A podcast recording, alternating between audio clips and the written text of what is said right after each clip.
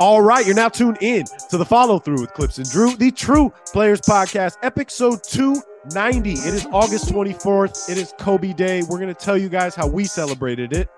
A picture of jacked Zion goes viral. Is Austin Rivers hating on Bronny James? The Clippers get screwed once again with the NBA schedule. And finally, we get some FIBA basketball in two days. It's the follow through with Clipps and Drew. Drew, kick that intro music.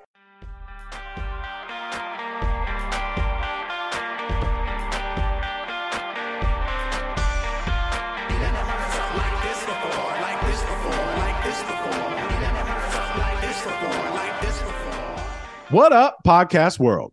What's up, everybody? You know what it is. You know where you're at. It's the follow through with Clipps and Drew, the True Players Podcast, episode 290. We're almost at the coveted 300, Drew. We're going to have to do something for episode 300. That's coming up shortly.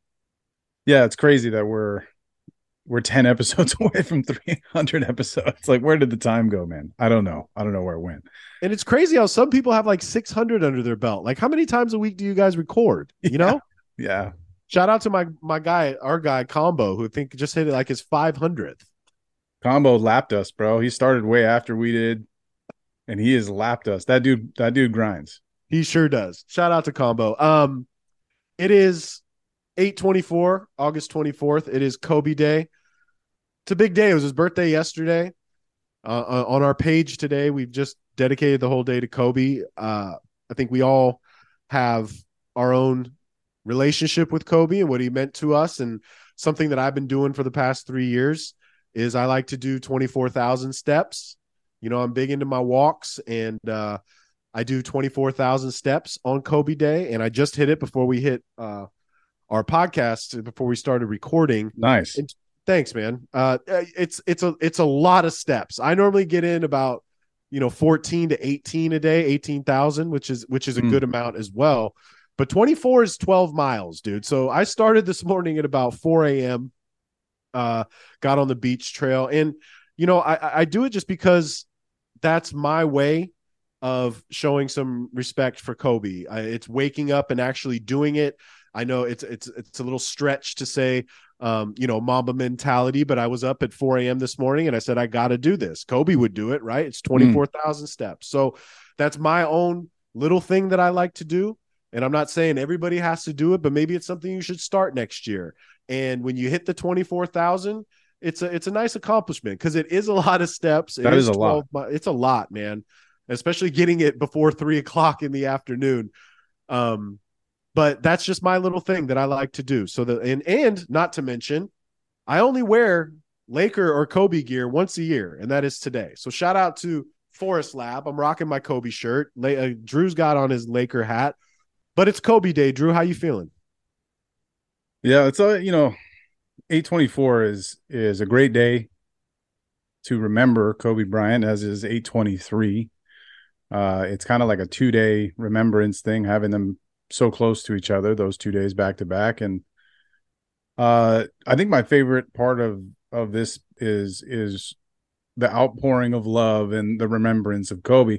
Uh, it just it puts a huge smile on my face watching all of these highlights and things that are being shared uh, and uh, yesterday, I was watching a clip of the the Laker team, you know, reacting to the announcement of Kobe's passing, and that just like broke me down a little bit. I got teary eyed, and you know, it still feels so recent, right? We were we're we're, we're just kind of getting out of that COVID bubble thing, even still.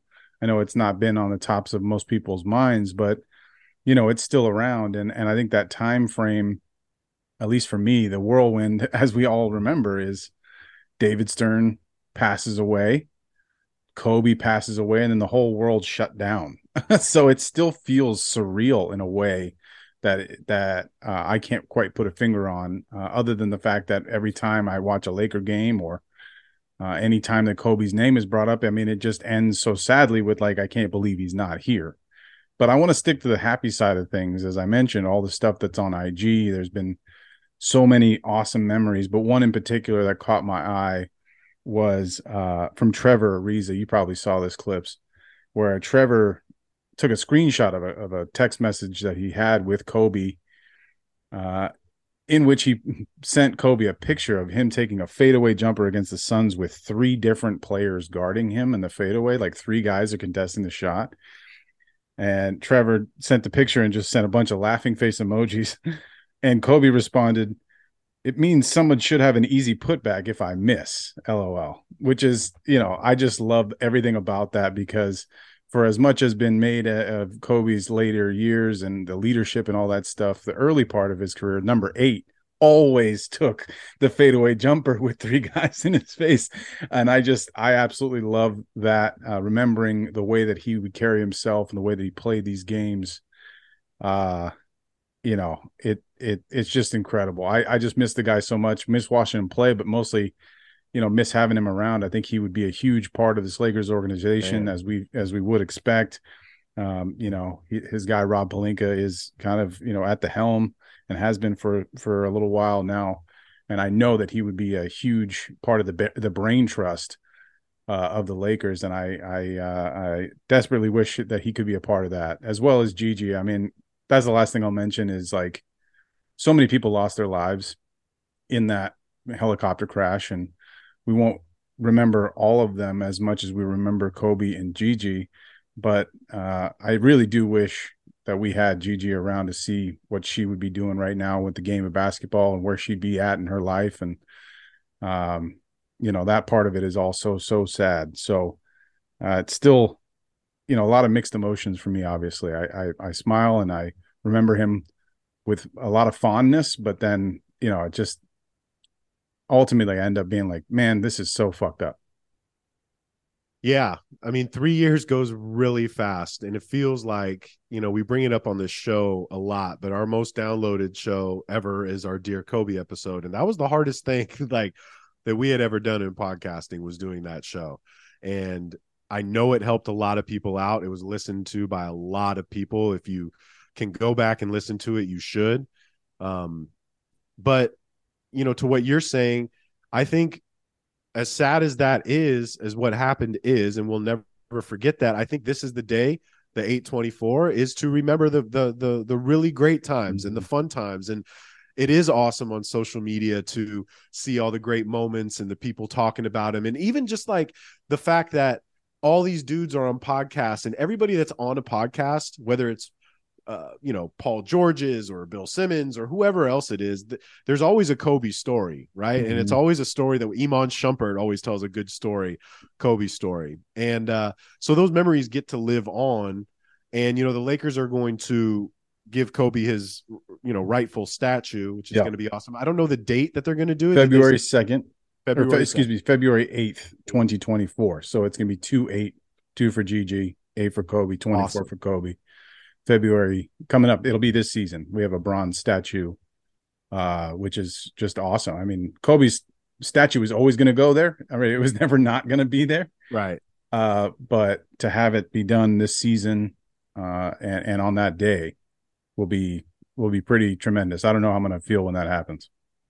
Yeah. And, you know, also we've mentioned before, but like all the players that Kobe inspired all the stars of today, the Jayson Tatum's, the Devin Booker's, the Paul George's, you know, these guys that Kobe, Kawhi Leonard's that, you know, got to work out with Kobe and Kobe got to spit a lot of game to them and teach them the ropes. And, you know, also, I think people talk about Mamba mentality, like I got Mamba mentality and whatnot. I don't think you do. Like I, I, I don't think people really uh, understand how much co- I mean you, you understand now because of the stories and I think we're when the documentary comes out that followed him around you know that final year when that finally comes out I think people are really going to understand how hard this guy worked at his craft and whatnot. I'm not saying that Jayson Tatum and Devin Booker they don't do that but I'm saying that there was other there's levels to this. And Kobe's yeah. approach to the game while inspiring to a lot of these guys even even the stories they told about the USA team. Remember when Kobe came and it changed everybody's the whole demographic of that team and their work ethic and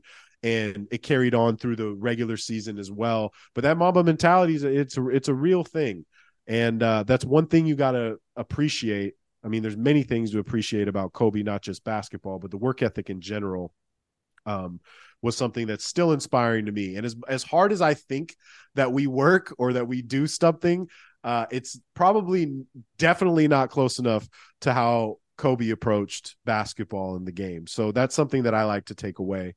Even just doing the 24,000 steps today, right? It's it's not a hard feat to do, but it's committing to something, waking up and doing it. I wanted to do do it before our show came out today, and I got it done in eight hours. And then it goes to show you that, like, shit, twenty four thousand, I could do. I could have done thirty. You know, I could have done 16 miles. So, anyways, it was inspiring. It's something that I want to take, you know, going in to this basketball season for us. Like, I want, I want to work harder on our podcast because I know that if Kobe was doing it, he'd probably be the best at it. Right. So, that's what I'm taking away um, from Kobe Day today. I hope everybody enjoys their day. Um, celebrate it the way you want to celebrate it. Send us a picture or, you know, let us know what you're doing today. Do you have anything else to say on that, Drew? I think Mamba, I, everything you just said is is awesome, and I and I agree with it. And I think that Mamba mentality is an aspiration for folks that won't ever be reached by by most, right? You know, and uh, it's a great thing that you did. You know, walking twenty four thousand steps, and all these other people out there that want to, you know, have this Mamba mentality it, I do think that because of how commonplace that you know that specific wording is, it can get lost in like how difficult and how much of a road it is.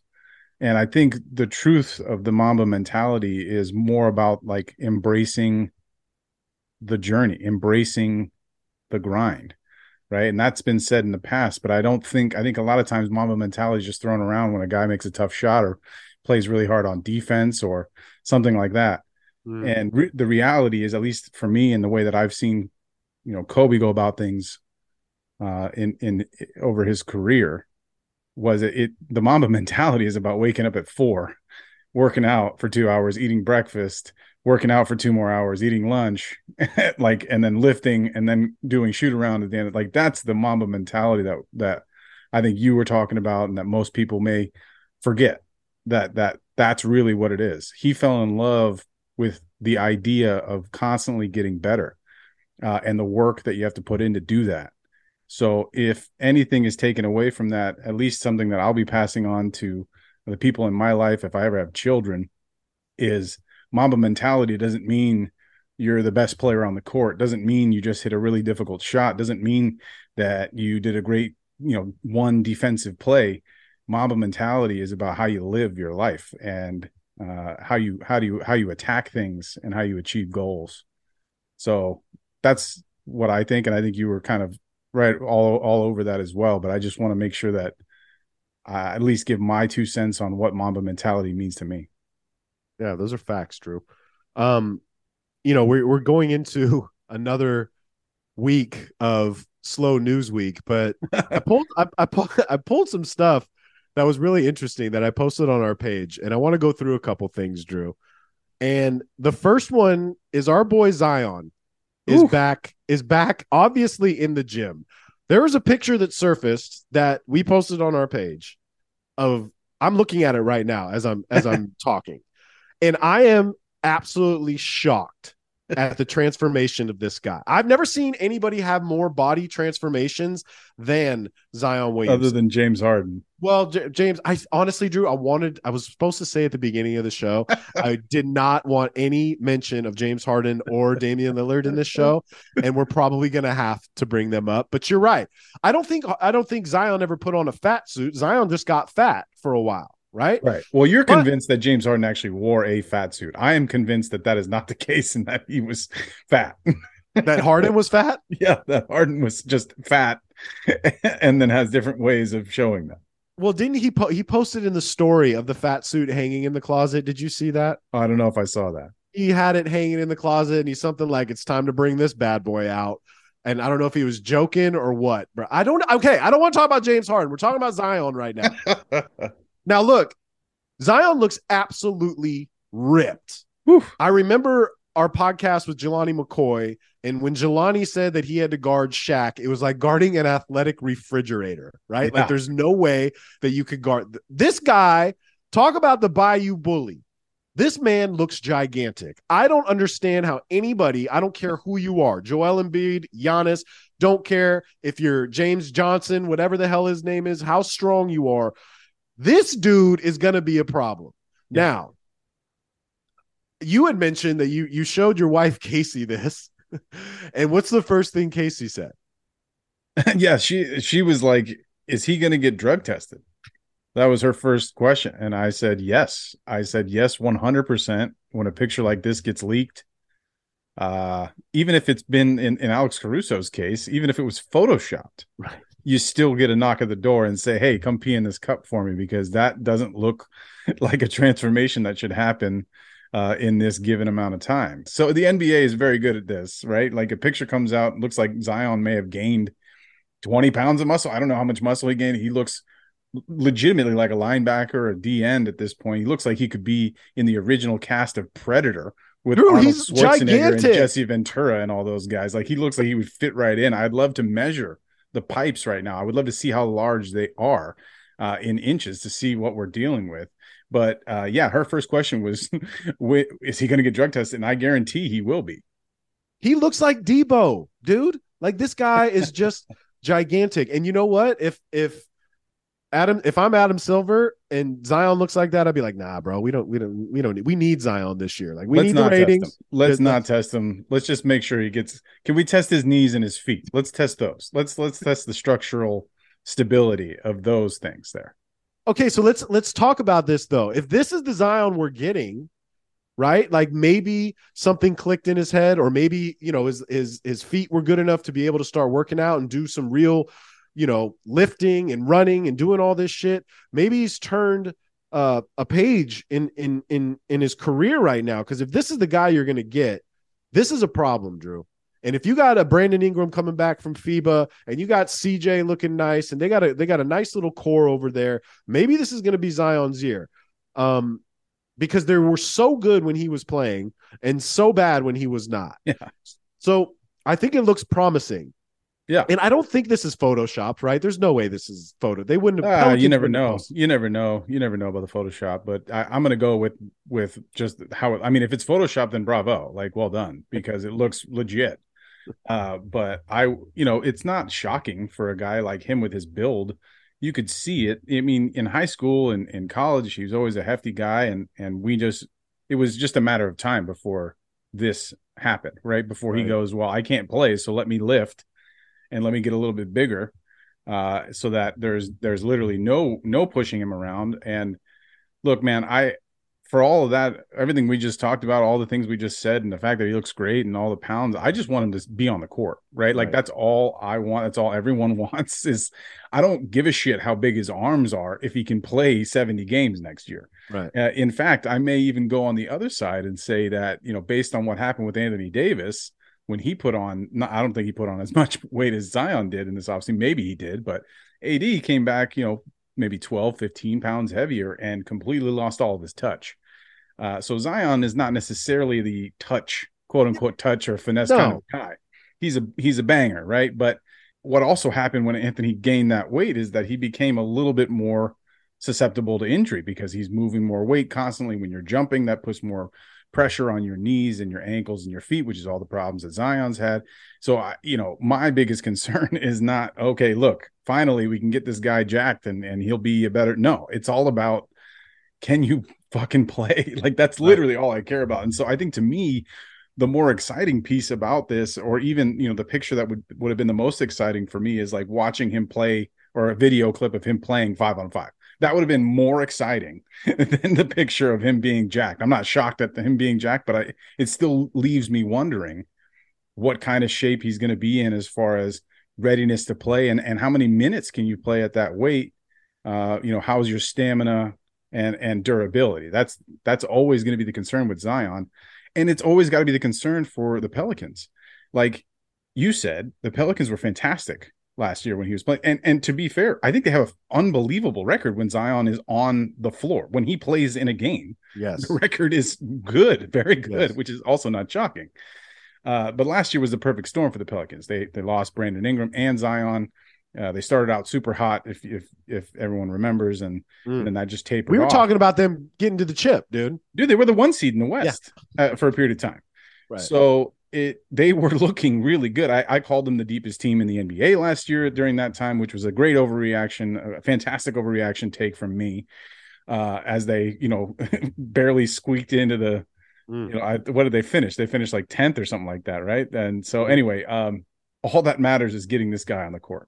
Uh, I don't, I don't worry about Brandon Ingram. You know, he had a weird injury. I don't, I don't see that happening again. I don't worry about CJ, even though he's had multiple injuries over the course of his career. The biggest concern is can Zion play 60 games? And if he can, the Pelicans will be in the playoffs. I mean, that's just plain and simple. I agree. Um, I think if you look at it from the positive, like the way I'm looking at this is maybe the trade rumors, the threats of trading Zion, which was a, a real thing people were talking about weeks ago, a month ago, maybe the whole dilemma with the porn stars and stuff. Like he he did not have the best offseason. Let's just say that. Okay. And maybe that's the thing that clicked. And it's not as bad as what Ja went through and whatnot, but uh, hopefully when Ja comes back from the 25 game suspension and all this, maybe he's learned his lesson. Right. Maybe that this all this happening, you go from, you know, superstar number one pick coming into the NBA to now being like, oh shit, people are the Pelicans might trade me. Oh, I'm not I'm not doing well with my fan base because I'm banging f- porn stars and the porn porn stars are getting real threatening and his social media wasn't looking that great. Maybe this was a wake up call. So Yeah, maybe. I'm I- I'm hoping because if this is the version we're getting of Zion, this is going to be a problem for anybody. You had mentioned he's, I mean, the only game we ever saw him with a finesse touch was his first game when he All hit those like Three, the threes. Yeah. I'll never forget standing in my living room watching that game with you and being like, "What? All those Where did this that he come just from?" nailed three after three after three. And then I don't know if he's shot more than 10 since that game. Right.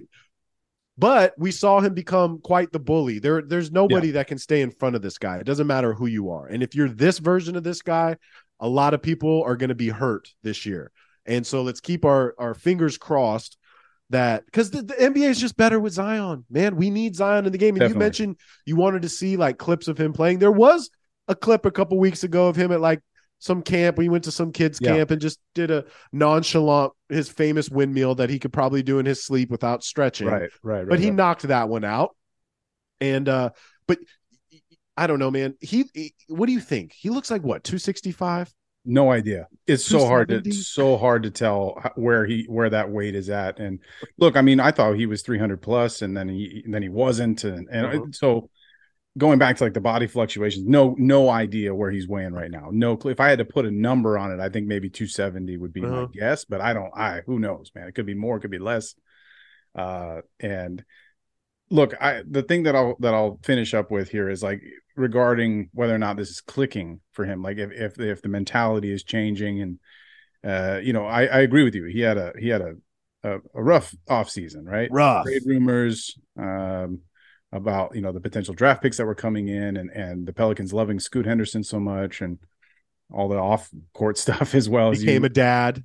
right he became a father like there's all these things but also within that during the summer he he was asked about dieting right which is again going back to kind of my earlier point it would be more impressive for Zion to show up thinner and in shape Yeah. than it is for him to be yoked and potentially a little out of shape uh and he- was asked you know is it difficult to diet and he said just straight up he goes yeah it's difficult like i can't I can't really do it because this is something that he's never had to deal with, right? As, as a young kid, this this goes for most most kids.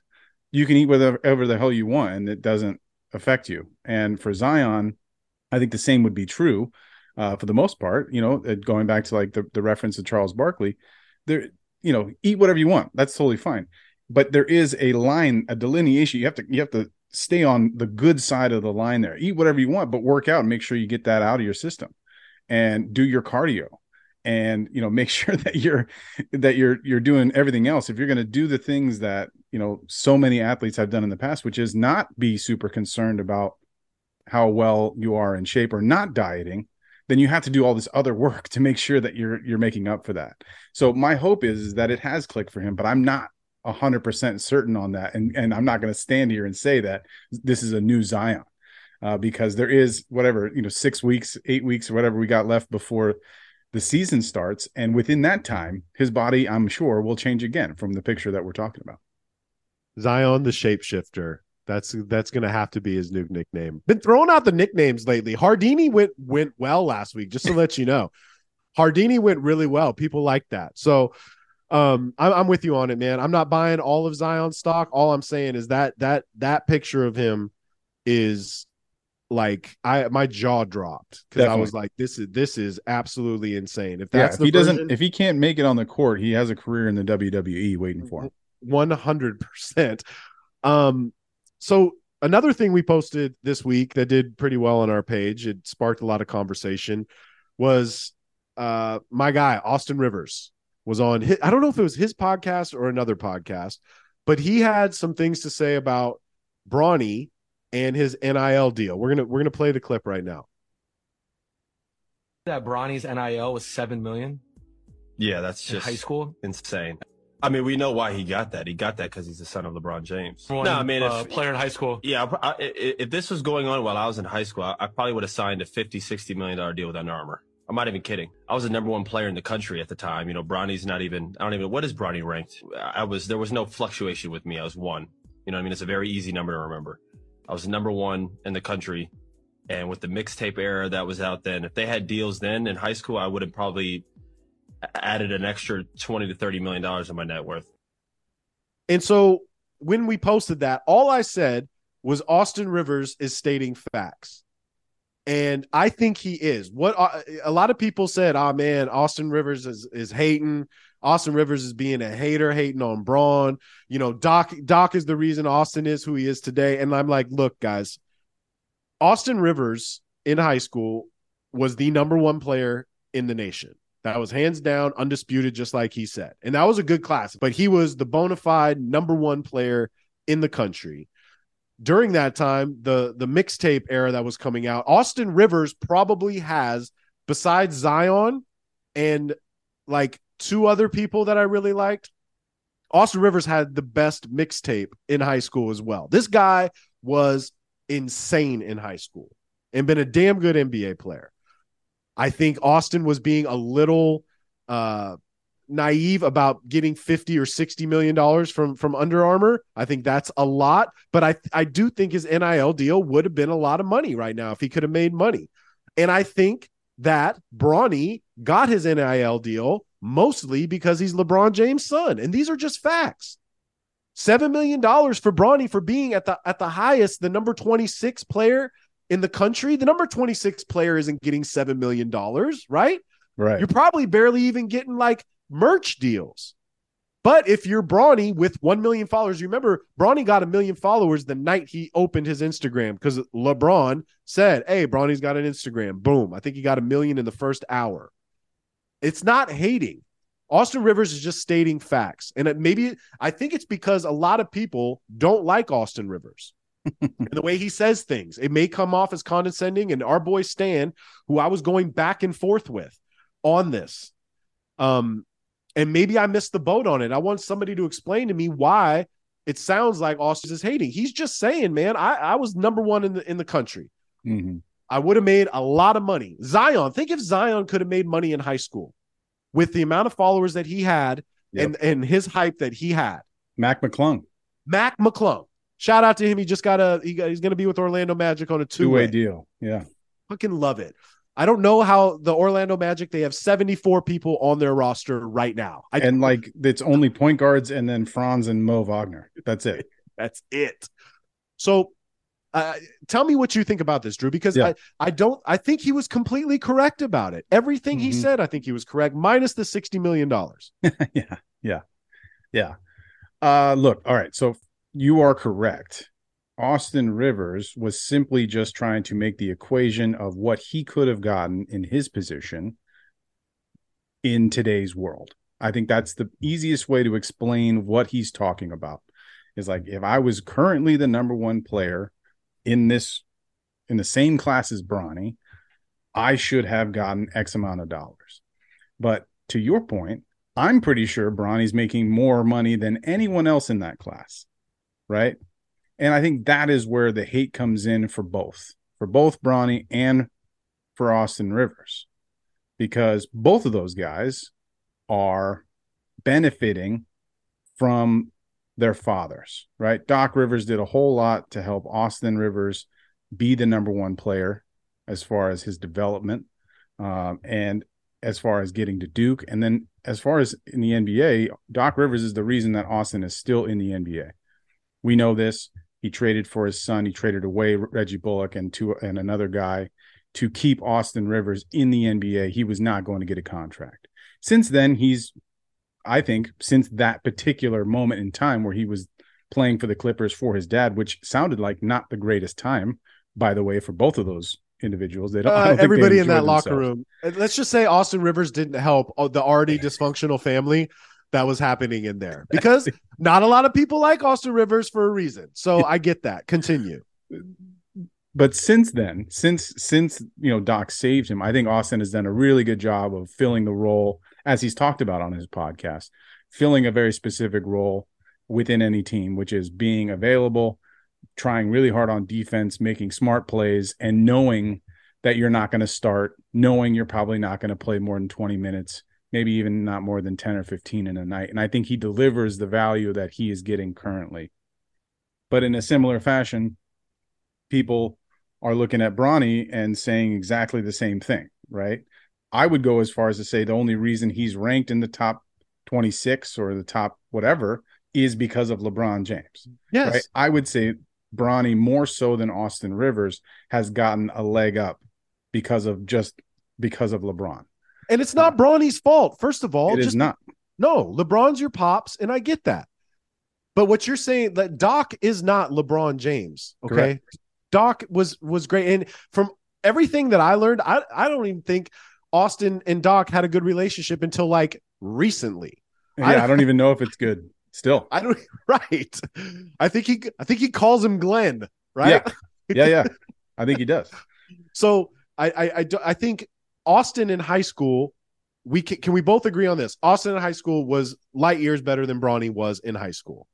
I 100% agree with that. Okay. And most people that know basketball and listen to the show and just know anything about basketball, they could probably say the same thing. Austin Rivers was better than Bronny James in high school.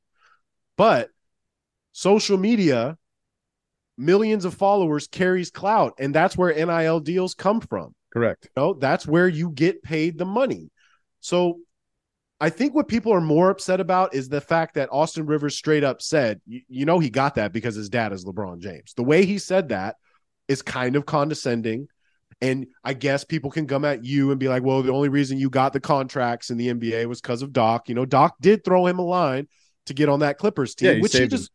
what's that? He saved him a hundred percent. And I think Austin understood that because he played his ass off for yep. us. And I, to this day, I've probably mentioned Austin Rivers more than anybody on anybody else's podcast. I loved Austin Rivers on the Clippers. The players did not because he was Glenn's son, and we could have we could have traded him. I think we were trying to get uh Melo, if I'm not mistaken. Like we could have gotten Carmelo Anthony if we were going to package Jamal Crawford, Austin Rivers, and one more guy. And everybody was on board except for Doc. And I think that was one of the things that pissed off a lot of people in the locker room, especially Chris Paul and especially Blake Griffin, who are Team Jordan at the time and wanted their buddy Melo. So Austin Rivers was kind of just, you know, collateral damage with that. But I also remember Austin Rivers getting his ass kicked in a playoff series, his nose broke, his eyes bloody, and coming in and getting buckets. Like I liked Austin Rivers. I'm getting off topic. The topic is everything that Austin Rivers said to me was 100% accurate. And if you think any differently, anybody listening to this show, if if you can give me a reason why you think that Austin Rivers was hating, let me know. Because I think we just explained it to you at, you know, in layman's terms what he was saying. So well, I think you I think you hit the nail on the head. It's it's his comment that seems to be completely uh, unaware of his own circumstances being very similar. I think that's it. I think that's it. Right? If, if people have another different opinion, then please let us know. But I do think that's the one where he just he just he tries to undercut Bronny and how good or not he is, by saying LeBron is the reason that he gets the paycheck. And and to be fair, Austin Reeves is correct. So we'll just close it with that. Austin Reeves is right. Bronny gets the deals because he's attached to LeBron James. And because there is an upside future, regardless of what Bronny does, he will probably be a famous person for the rest Forever. of his life. Right. Right. So he's either going to be an NBA player that we know, uh, you know, and and get to watch year in and year out, or he's not. But regardless, I mean, shit, dude, Magic Johnson's son is famous, and that dude never played. Or I actually, I, I apologize. I don't know if it they. I don't know. I don't think the, she the, played. I don't. Yeah, I don't know played. what the the correct pronouns. I but, don't either. Uh, anyway, that that Magic Johnson's child is famous and never picked up a basketball in any shape or form. So I do think that you know that has to be the reason that that people would would say that Austin reeves is hating. Yes, and and at the end of the day, LeBron James' name carries a lot of weight, yep. man. A lot of weight. We just said on last week's podcast, like about Bryce going to school. Like they got a, a whole gymnasium built just for the hopes that Bryce would come play at school. Bryce, although a good basketball player, th- the reason why they want him so bad is to have LeBron there, right? It's just you. It's not. It's not Bronny's fault that LeBron's his pops, but it just is what it is. I just don't think you can't compare Doc Rivers being Austin Rivers' dad and LeBron James being your dad as the same freaking thing. Even though parents provide opportunities for their children, that's just what happens. So if you if you if you think differently, please let us know. But I think we hit the nail on the head on that one. Can I can I get pissed off for a minute, Drew? I haven't been pissed off clips in a while. Sure. Can I can I be pissed off clips for a minute? Oh, go right ahead. All right, let me let me vent here for a second, Drew. I was going to save this for my final thought, but no, I think we need to discuss this because I, I want to hear what you got to think. And I waited, I waited a week to do this because I really had to let it marinate. So the schedule comes out. The new NBA schedule comes out. Most people are really excited for the schedule. I mean, they're really only excited to see like Chris opening day and like Christmas games and whatnot. But I always like to look at the Clippers schedule because the Clippers always get screwed on the schedule. This is something that happens year in and year out. And you want to know how I know the NBA hates the Los Angeles Clippers? It's by looking at our schedule. And tell me if this is fair, Drew. This is not fair. Is it is it a big middle fucking finger from Adam Silver in our load management and whatnot, saying, All right, guys, you want to load manage? We'll load manage this schedule. Let me tell you why I'm pissed off, Drew while the Clippers don't have the worst strength and schedule in the NBA, this is what's going to matter the most. The tr- they travel the most miles out of anyone this season at 50,670 miles.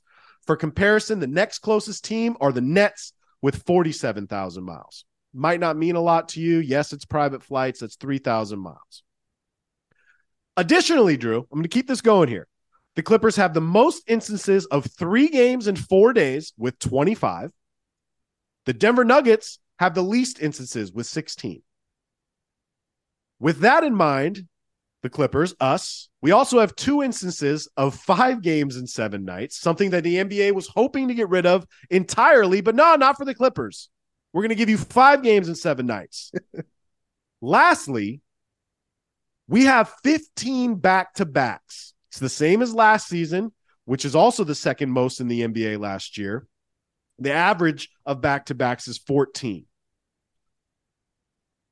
We need our new arena, is basically what I'm trying to say here. I mean, think about this, man. We have two series of five games in seven nights, and we have 25 games of three games in four nights this season.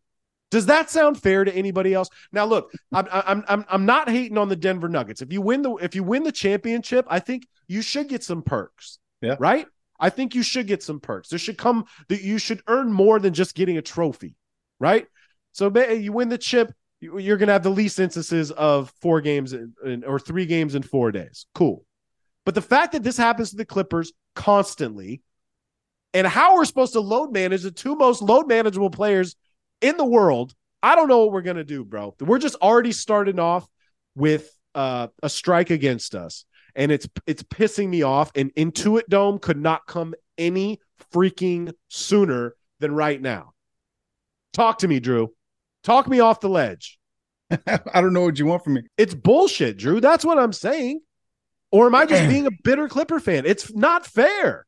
Yeah, I don't know what you want from me because there's always going to be a team that has the worst schedule. For every season, there's always going to be a team that's going to be at the bottom that's going to have the same complaints as you, and every year that team should change. The we had a should. playoff game at 10 a.m. in the morning, Drew. Who does that? Nobody in the world gets 10, 10 a.m. in the morning games. Sorry, continue. Bullshit. I just I just think that this is um unfortunate for the Clippers.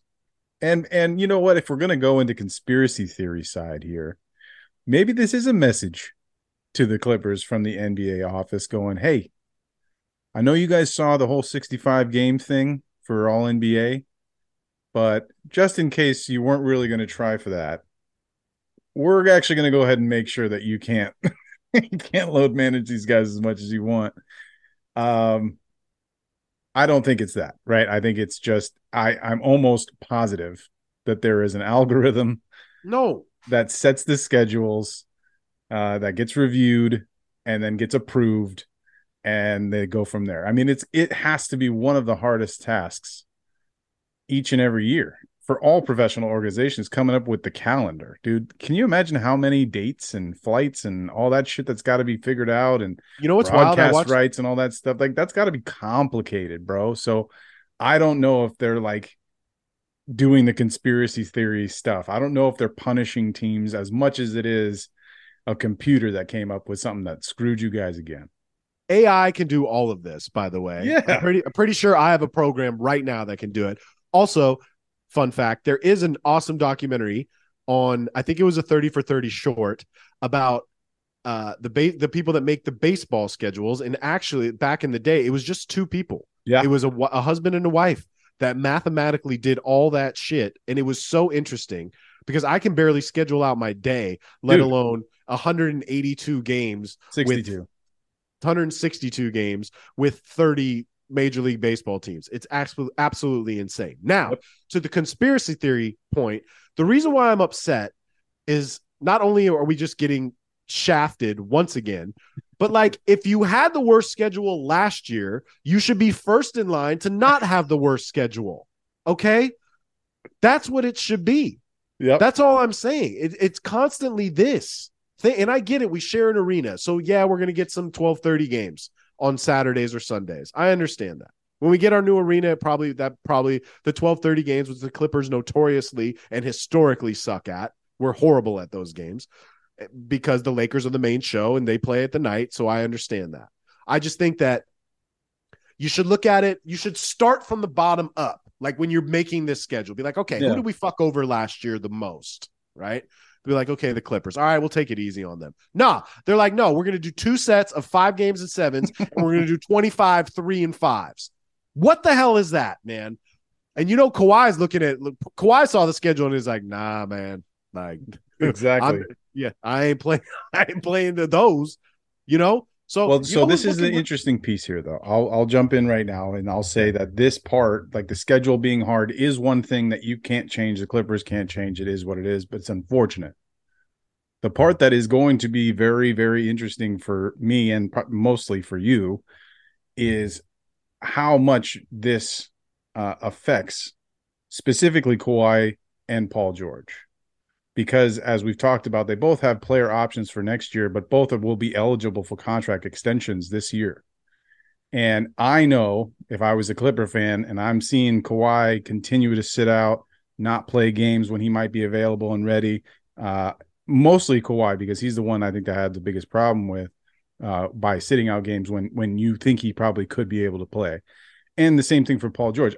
If I'm the Clippers organization, I'm going to be monitoring this and significantly weighing how well how many games they play even with the toughness of the schedule into consideration for whether or not we're going to give them a, a contract extension and what that contract extension looks like.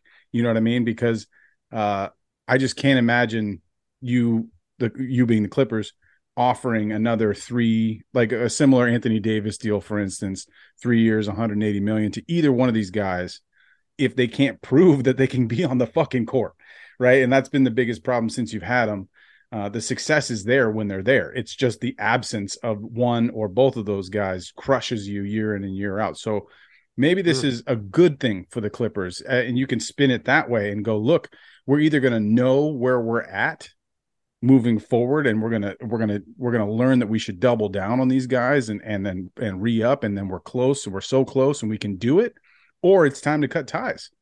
Which you know, because we're getting to that point with both of these guys and their ages and their injury history. You're very you're very right on that. And to be fair to Kawhi and Paul George, like they both were injured a lot. It wasn't yeah. necessarily like I don't want to play. Okay. No, no, I they were I, injured. I, Kawhi has this stigma around him yes. about like waking up and saying, I'm not playing today.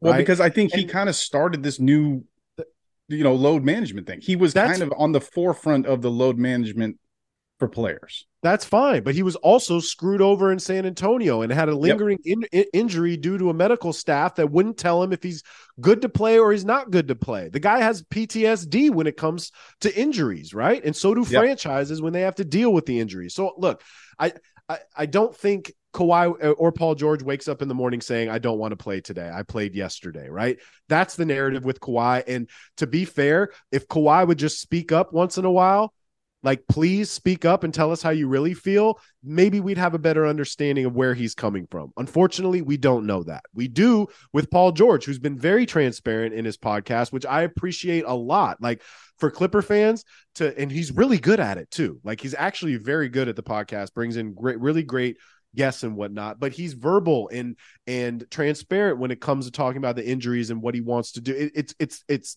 it's a breath of fresh air because we don't get to hear that from Kawhi. But you're right. The other side to this, Drew, you're absolutely correct with the extensions that are coming. What if we fuck around and both these guys get all NBA, right? Like, which is completely possible for both of these guys. That would be a dream come true for you guys if they got would, all NBA. I would well that means they both would play 65 games where yes. if they're both playing 65 games we're in the hunt for something. If they're both playing 65 games and they're eligible for the all NBA team and they both make an all NBA team, you will be in the top 3 seeds in the West. There's no chance that those two things happen separate from each other. Agreed. but for a contract standpoint, if both these dudes get all NBA, yeah. then we're gonna have to fuck around and really have so like are we gonna commit that much money to them? Look, I think uh, I, I, would love to accept even even now. Like I understand cutting ties and whatnot, but at the end of the day, we're seeing it with Hardeney. Like at the end of the day, you have to look at the age of players, right? And like at some point, 35, 36, 37 is where you decline. It's just natural. It's it's it's it's it's the human body, man. Not everybody's LeBron. You start declining as as a player. Uh, and you're you're starting to see that shit, man. Are we really going to pay this guy $40 million a year into his 37th year of right. adulthood, it's really difficult. So I don't even want to think about extension. I want the best case scenario. You're right, Drew. We're gonna it's it's going to be extremely difficult for Paul George and Kawhi Leonard to both play 65 games this year, especially with this schedule that's presented to us, because I think we're still, although Ty wants to be more focused on the regular season, thank God, like he finally came out and said, Oh, maybe we should take it a little more seriously. No shit, Ty no shit. I think he's going to be heavily monitored, and I yeah. think uh, at, at, coming off a knee injury, especially in the beginning of the season, we're going to see what it looks like in training camp. We're going to see what Paul yeah. looks like because for from everything I'm hearing, Paul's ready to go. I have absolutely no idea what Kawhi's doing. Yeah, and the last thing I'll mention here is Ty Lue. As you said, you got to take the, the regular season more serious. You got all facets need to be taken more seriously for Ty Lue because he will be fired in the middle of this year if you guys have a bad year. And this and the excuse of oh we have the hardest schedule in the NBA is not going to fucking cut it when you're talking to upper management and the ownership. Steve Ballmer doesn't want to hear the schedule is hard and that's the reason we're not able to win these games. So Ty Lue, I think last year did a good job of of you know dealing with being on the hot seat a little bit. I think this year the seat is permanently above the flame until he can prove that you guys can be a winning team this season. And I mean winning as in top four seeds in the West, right? I don't think anything other than that is going to be viewed as satisfactory by the ownership uh, of the Clippers and the front office. So I would expect Ty Lue to be on his A game starting immediately, but especially through the regular season, because I think there's a chance that they will go, fuck this, we're done, and and fire him if you guys are sitting in the you know eight, nine, ten range at like oh. All Star break. Oh, Look, I'm I'm a Ty Lue fan. I know how good he is as a coach and whatnot, but at times the only frustrating thing about Ty is how casual he is about a lot of stuff. Yep. And I think the players appreciate it. I think the players appreciate like his approach to the game. And he's a great coach. It works. It's worked for him and whatnot. I just like him to be a little more pissed off. Like I'd like to see a pissed off Some Ty Lue emotion? once. I would like to. Like you're hanging out with Kawhi too much. Not everybody can be a Kawhi and show no emotion. Like get pissed off about some shit. Right. So And We'll there's see. good coaches. There's good coaches. I mean, Budenholzer did not go anywhere. You know what I mean? Right. So he's just sitting there waiting for someone to get fired. Doc Rivers is not going to be the coach of the Clippers, so that won't happen. I don't think they're That's going to read. They're not going to double dip on Doc Rivers, so we don't have to worry about him. But I just think, you know, that this is going to be a very formulative year for the Clippers' future. well, at least in in two days, Drew, we do have FIBA basketball. Oh, we're gonna have some basketball. bas- we're gonna have some basketball on Woo! for a couple weeks here. I'm really excited about it. I there are some countries I didn't even know about. I didn't even know some of these countries existed. um, I'm really excited about our basketball team, USA team. I think it's a group of it, they're not the best players in the NBA. I don't even think there's a top 10 player in there. You can argue Anthony Edwards possibly. Um, but it's a group of really good basketball players. Like we got Jalen Brunson in there. I think Austin Reaves is going to have his breakout year um, coming off of this this FIBA tournament, this World Cup. A lot of talk about Anthony Edwards, and we've talked about him a lot. You specifically, a couple, you know, a while ago, was saying like this is going to be huge for Ant Mhm. and it seems like he's really embracing the role of being the the the Jordan, the Wade, the Melo of this team. Um, he's playing really well, and I I, I think I'm not necessarily sure we're going to win it. All right, I'm scared of a couple teams. I think we should win it, but I'm excited to see what Anthony Edwards, what Jalen Brunson, what these guys, Mikal Bridges, like this group of guys is interesting, man. What's your thought, and where do you think we're going to go with this FIBA team?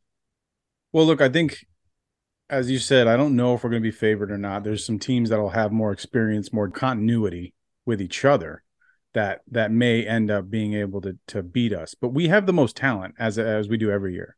There's there's no lack of talent. If you want to talk about depth, we may not have the top end depth of the, you know, quote unquote LeBron, Kobe, Michael Jordan. Those kinds of guys are not here, as you stated.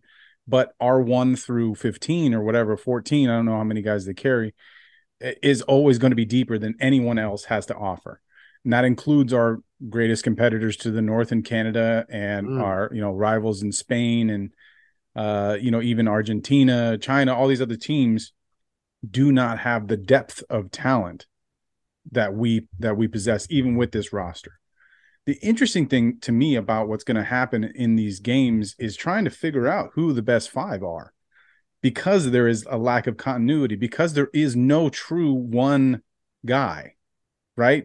There is not a LeBron or a Kobe or a Mike to just say you are the leader of this team. There isn't that. So because of that, we're going to see who's going to take the leadership and grab it and run with it. And right now it's Anthony Edwards, as you just mentioned. I mean, prior to the FIBA camp starting, the USA camp for FIBA, Steve Kerr called Anthony Edwards and told him he was not going to start. You're not going to be like the Kobe of the team. Uh, you're going to come off the bench. And Anthony Edwards says, Well, we don't have a Kobe of the team, but that's okay. I'll, I'll come off the bench. And then instead of doing something that he may have crossed his mind, uh, which is, you know, withdraw from the team or, uh, you know, throw a fit, go to the press, you know, uh, air out his grievances about this and say that he needs to be a starter publicly. He has put in the work within the within the team structure to vault himself to being. I don't think you can keep him off the floor now. No, Uh, so the most interesting part about this is while we don't have those A-list guys, we have a lot of guys that are very fucking good. Brandon Ingram's been an all-star, Anthony Edwards all-star, Halliburton all-star, Jalen Brunson was on the borderline last year. Triple J. Triple J, defensive player of the year. Uh, we have very, very good players here that are all on the rise. And that's the one thing that is nice about this is where uh, all of these guys can make a name for themselves in this turn. Every single one of them has an opportunity to be the best player for this team. Um, so Steve Kerr has a task on his hands. It's a, it's a fun task of, you know, uh, trying different lineups, seeing which one hits the best. I think Triple J and, and Bobby Portis are like really, really solid European competitive big men. Yeah. Right. And I think those guys will will play a lot of, of minutes, uh, Yeah. uh, Triple J especially. Um, but it's like uh, of the guards and the wings, like there's Austin, Austin Reaves, of course, Jalen Brunson, Tyrese Halliburton. Who who of those three is going to be on the court? And then you got Anthony Edwards, Brandon Ingram. Uh, are are all those guys going to be able to play together? And what is the best lineup there? Because you know, I in the games that I've watched, and I, I'm definitely biased. I love myself some Austin Reaves, but in the games that I've watched, it's been Austin Reaves and Tyrese Halliburton Yeah. that have really shown out as the two guards. And I don't think either one of them going into it would have thought that they would start potentially over, you know, Ant Edwards or uh, Jalen Brunson.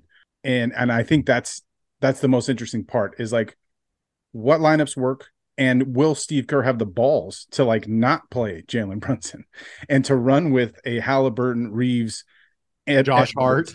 Edwards uh, Halliburton Reaves Edwards as a starting three I think Right. would be would be pretty incredible. But I would understand Jalen Brunson, big name. He's running the show for them at, as the point guard there. So I, I think most likely it's going to be like Brunson and Edwards or Brunson, Halliburton, and Edwards that'll get the start. But anyway, look, when I look down the line, when I look down the line here, our group as we start, we're gonna our first game's on uh, Saturday morning here for us, and West Coast starts at five thirty in the morning. I will not be up for that. I will be recording definitely won't be. Uh, it is on ESPN two, uh, and our first group stage game is against Greece. Uh, and unfortunately, that is Greece without Giannis Antetokounmpo. But uh, the other group members that we have in our in our group is uh, uh, New Zealand and Jordan. And actually, the first game is against New Zealand, not against Greece. Apologies. The first game is against New Zealand on Saturday at five thirty in the morning, uh, and then Greece, I think, is the following matchup on Monday. Um, we should get out of this group n- no no problems right zero problems there especially with no Giannis we should take care of all three of these teams and I would be kind of upset if any of them are even close uh, and when I look around at the other teams it's Canada right but Canada's in a group with France so that could be somewhat interesting we expect both of those teams to get out of there Well, And- Canada's nice. Canada's got SGA, RJ no Jamal Barrett. Murray Jamal Dillon Murray Brooks. just withdrew he just Mhm. withdrew from the team so keep going They got SGA, RJ Barrett, Dillon Brooks, Lu Dort, Nickeil Alexander Walker, Kelly Olynyk, Dwight Powell. Not bad. A lot No, of that's NBA cats. yeah It's not bad. And then who else were you mentioning? Spain? Uh, France. France is in their same group, Ah, and they're always a pretty good team. I, I don't think Wembo's going to play. no. Do we have an? uh, He's not playing in this one, No. right? No. Uh, and then you have to look at Spain, of course. Spain is always going to be, you know, in the mix. Um, they have a really They're the really defending solid team. champs. I mean, there's only in the past 30 years, there's only been three countries that have won it. It's been USA, it's been Spain, and it's been Yugoslavia once. So Spain's the one, the, the defending champs, if I'm not mistaken. You know who the you know who the USA does not want to see at all in this tournament? Who? At all. They do not want to see Bahamas Eric Gordon at all. this Bahama Bahama Eric Gordon, dude, is a totally different player. What the hell is going There's- on with Eric Gordon? Where was this? two other? There's two other guys in the Bahamian team, right? there is they have uh, uh Buddy Hield, if Buddy I'm not Hield. mistaken. Buddy Hield, and then there's one one more. It doesn't matter. Bahama Bahama Eric Gordon is a different beast, man. We do not want to see him. Uh France, you had mentioned they got Rudy, Nicolas Batum, Evan Fournier, Frank Ntilikina, Frankie Smokes, my guy. Um Serbia, Bogdan Bogdanovic, Hovic, Poku, and Philippe Petrusev. Don't know him. I know he's playing in the NBA though. Uh, and then Germany, our boys, the Franz, Franz, Dennis Schroeder, Mo Vog, and Daniel Theis. And Franz looked great too until he didn't. I'm a big Franz guy. Got to spend a little bit of time with him this summer. But do you think there's any like they have the bets on this? So USA's minus 145 to win it. Canada's plus 850. Australia plus a thousand. France plus a thousand. Spain plus 1200, Serbia plus 1600. Also, can we just shout out Luka in FIBA too? Like this guy's in the friendlies has been amazing. And Luka is amazing, but the shit that he's pulling out, I mean, this guy, this is his bread and butter, oh, right? Oh, yeah. Like this guy's been doing this his whole life. This is like riding a bike for him. But the passes this guy has been doing, uh, the shot, the shot making just looks amazing. So he's been fun to watch. Yeah, and to be fair, look, I mean, we're not going to go through a, a, scouting report of all these teams, right? Because no. most of them we're going to roll over, and they'll, they'll they're going to have a short World Cup. It's just about the Spain's, like the teams that we just brought up, if they can pull some shit together and keep it tight against this inexperienced, uh, you know, kind of lacking a leader team from the USA. I there there is a game to be won there from these these experienced guys like the Spain, really Spain, France, Canada. Those are the three teams that I'm as, as we just outlined that I think have the best chance uh, at at you know fucking around and and and keeping it close, and then in the fourth quarter stealing one. That's really how I think it will go uh, if we're going to lose. But look, man, in the world of basketball, not winning a tournament if you are the USA is is a catastrophe. Well, we have to if we want to be in the Olympics, right? I, there might be another way for us to qualify. I'm not sure about that, but uh, it just it's our sport, man. This is our sport. The world has embraced it after it's taken hold of the United States, and it's awesome to see the sport grow. But we, uh, it's not. We're not there yet. I mean, we can't be losing to a Greece with no Giannis. We can't be right. losing to right. Serbia with no Jokic. Like Right. These are teams we should beat with college players, which is what we used to do. We used to only send college players over here, mm-hmm. play these international tournaments, and we would still whoop everyone's ass. These are teams we should beat with this level of talent that we have. And it's an exciting and fun team. I I can guarantee though, b- because of the lack of superstars, uh, the viewership is not going to be great for this. I, I, can imagine people tuning in like you and me will watch these games because oh, yeah. number one, I'm addicted to basketball, and, I, and there's been zero uh, for the past couple weeks. It's always rough. Uh, but number two, I I want to see what these guys can do on the international stage because not all of them will make it to the Olympics. In the Olympics, we expect the bigger names to put their hands up and go, okay, I'll I'll do this. I'll be a part of this. But I can guarantee you this: we're going to have probably two or three guys that are going to make the Olympic roster based on how they do right now. And so they're playing for something bigger than just this tournament they're playing for you know their their potential international career for representing the most decorated country in the sport. Yeah, I agree, and also like this is going to be some of these players on our team are going to have breakout years this year. Like Jaren Jackson Jr. after this, I think, especially with Ja being out 25 games, I think he's going to come into next season and crush. Austin Reaves, we're we are both expecting. The world is expecting Austin to come in and crush. Tyrese Halliburton, who's already like on the cusp of being that next guy. Him and Anthony Edwards. I think this is what Anthony's going to need to. We've we've talked about it at nauseum of what we think Minnesota needs to, and they need a, this version of Anthony Edwards, right? But the glue guys, the, the Bobby Portises, the Walker Kesslers, the Cam Johnsons, these are guys that are it's going to be valuable experience for them going into next year to their respective teams. Even even the Mikal Bridges thing, who just not necessarily shocked all of us, but when he finally got the green light and actually got to show people that he wasn't a fourth or fifth option on on an offensive team as uh, like the Suns, he wasn't just a defensive player. This guy can really get buckets and he's really good. I think you're correct with saying we don't necessarily have a leader, but maybe you don't with this team. Maybe it's it's a collective of everybody. It's the leadership of Jalen Brunson. It's yeah. the play of Anthony Edwards. It's the vetness of Josh Hart, and in, in that, like but also like I want to just bring up Australia's team really quick because they they're pretty deep as well. Giddey, Joey, uh, uh, the Australian Chris Kringle, Joe Ingles, Dante Exum. Shout out! I was so high on Dante Exum when he was coming out out over there. Thought he was going to be the number one pick. Fun fact: Clipps doesn't call him too well sometimes. Dante Exum was a guy I was really high on. uh, Josh Green, Xavier Cooks, Dyson Daniels, Jock Landale, Patty Mills, my fucking favorite, Patty Mills. Matisse Thybulle and Jack White. Like that that's not a bad little team that they have there too. I think you're right, Drew. I don't think we're going to be kicking anybody's ass. Maybe in this first group play, hopefully we kick, yeah. kick Greece's ass. But when we when we're playing these other teams, it's going to be close, man. Yeah.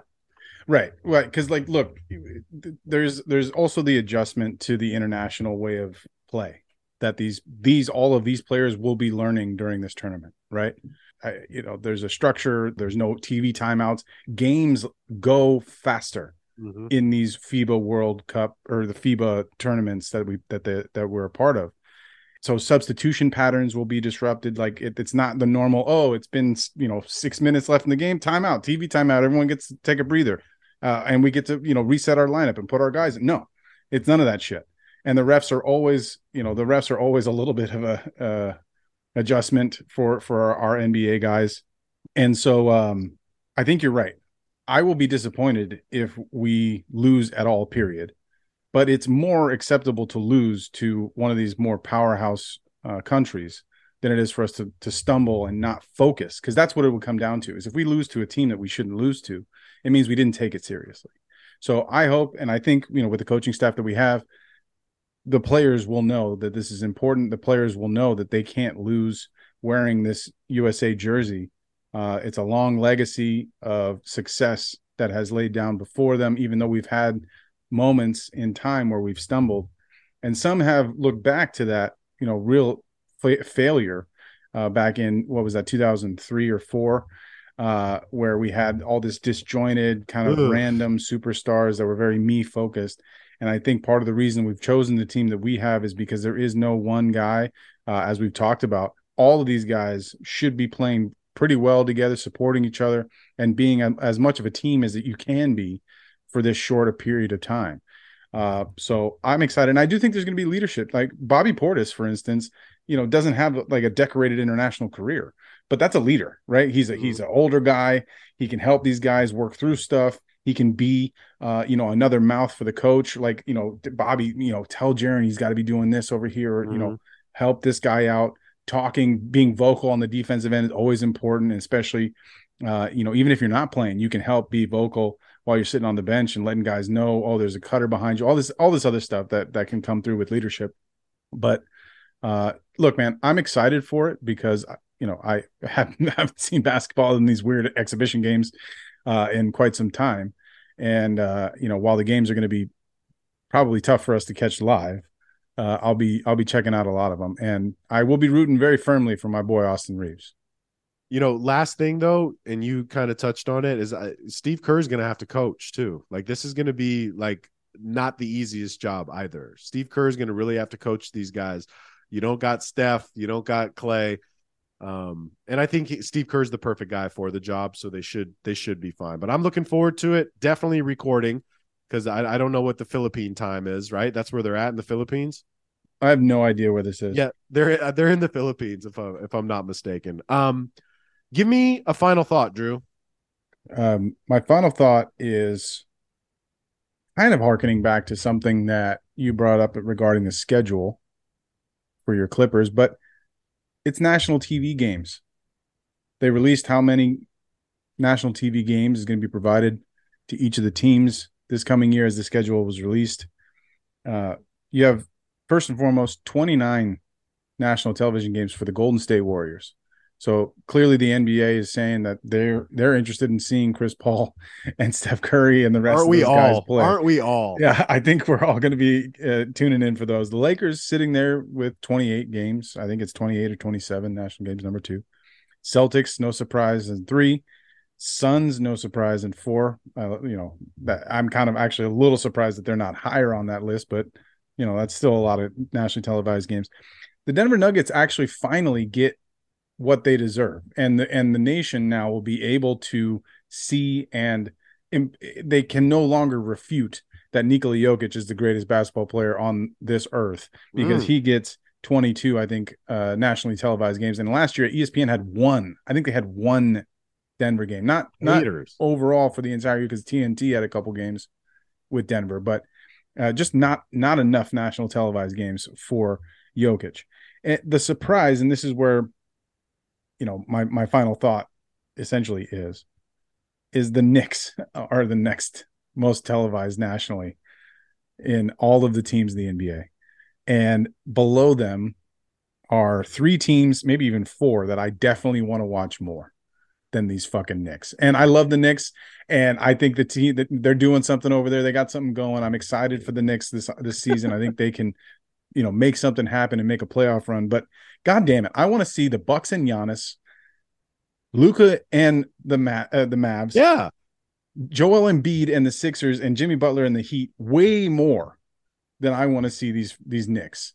And I know that the Knicks draw a huge fan base globally, and I think overall, like all these New Yorkers are spread out around the world and around the United Big States. fan so they base. tune in, they tune into these games, and I'm sure the viewership is fine. And maybe that's driven by the fact that those numbers do well when the Knicks are playing. Uh, but goddamn, I mean, Yeah. can they do some? Can they do something before we give them the sixth most televised games nationally before former champions, Milwaukee Bucks, former MVPs in Giannis and Joel Embiid, and potentially the greatest young player that we've ever seen coming to the NBA, Luka Doncic. I just I don't understand. And so my final thought is this: I won't be watching as many of these nationally televised Knicks games You lie. as they're out there. watching. no, I'm just going to choose to watch el- other games. Is what I'm saying. Like, while we'll have obviously, you know, if if there's nothing else on, if there's no other alternatives, then I will be watching that. Or if the alternative is, let's see what the Charlotte Hornets got against the Orlando Magic tonight, I probably will watch whoever the hell the Knicks are playing. But it's just weird to me that the Knicks are sixth on the list when you know they should be. Realistically, they should be down here with the Wembo. Like I, I'd, I'd rather watch. I 22 would rather watch Wembo. Yeah. yeah, and and 20 games of Scoot up in Portland, Yes. and Wembo, Wembo and the Spurs get 11 games, right next to the underappreciated Kings, who also get 11 games. I would love to watch them more.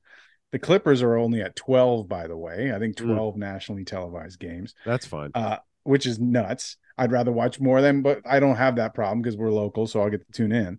Uh, but you know, you have the Blazers down with one nationally televised game. Blazers only got one? One. One. Wow. It's Blazers, uh, Wizards, Raptors, Magic, Pacers, Rockets, Detroit, and, and the Charlotte Hornets all get one nationally televised game. And look, I get that. That all of that grouping, I can understand. I can I mean, understand I, that. I'd be fine. I'd be fine without watching Washington once this year. Totally. Be I can't believe they have a nationally televised game. uh, but anyway, the, the the last thing I'll mention here, other than my disappointment in the Knicks getting so much love, which is you know not shocking, is the one Portland Trailblazers game that is nationally televised Clipps is the day after the trade deadline, and it's against the Miami Heat. Mm, So that is the schedule. And if you want to talk about scripts, this is a great time to talk about scripts subliminal. if you want to talk about conspiracy theory scripts, the NBA has maybe leaked a little bit of a script here in the fact that we may expect Damian Lillard to be on the Miami Heat They know what they're prior to doing. that trade deadline going that way. So They they very definitely interesting know what stuff they're doing. with not a whole lot going on. That's the best I got for the final thought. Well, that's not bad. Or you could just spring for League Pass and get to watch any games that you want all the time. If Yeah. you don't if people don't have League Pass, get League Pass. It'll change your whole life. uh, my final thought's gonna be quick, Drew. Uh, I, I finally had an epiphany. I can't spell that, but that's what I had, an epiphany. I, I think, I I'm was at high strip- school with her, Epiphany Epiphany Williams. I was a stripper I once dated named Nice, yeah. Um, that's who it was. Uh, that was back in back. Younger Clipps was a wild guy, wild guy. Uh, I I want to do something, Drew. It's been a long time, and I think it's time. I want our listeners, people that you know listen to our whole show and they're listening to this right now. It's time for Eclipse and Drew meetup. It's time for a watch party. It's time to get people together. We need to have another event. People have been asking about it. I want to have one. I want to be able to get all the local people, you know, whether it's San Diego, LA, San Francisco. Hell, you can fly in if you want to. But Clipps and Drew are going to do a, a- we're going to do a watch party. We're going to find a dope ass place to go. Maybe it'll be your brother's spot again, uh, where we can meet up and watch some basketball. We want to meet with you guys, hang out, chill, and just have a really cool experience. We want to, you know, be able to engage with our listeners and have really cool basketball conversations and the events that we've done have been really fun and I want to be able to do it again. So Drew and I are going to be coming up with ideas, places uh and just have a good time. So if you want to be down, you want to be on the invite list, we're going to invite everybody. But uh let us know cuz I think we've had fun doing that, right Drew? Definitely. Yeah, we've had a couple of these over the years. COVID slowed that down, obviously, but sure did. Uh, it, it it is always fun, and and opening night is exactly two months to the day from Ooh. today, October twenty fourth, featuring yours truly, Los Angeles Lakers against the Denver Nuggets at the 4:30 start time, and then finishing with the Suns and Warriors. Uh, so Chris Paul gets a rematch against his old team to start okay. the season off. So, uh, you know, it is that is a Tuesday. So I don't know if that's exactly when we'll do this or not, but that could be a fun way to break in the season. Have people join us somewhere for like a live watch party. Yeah, Clipps and Drew tip off party. I love it. All right, Drew, we got to get out of here. It's the follow through with Clipps and Drew, and we're Ghost. Happy Kobe Day.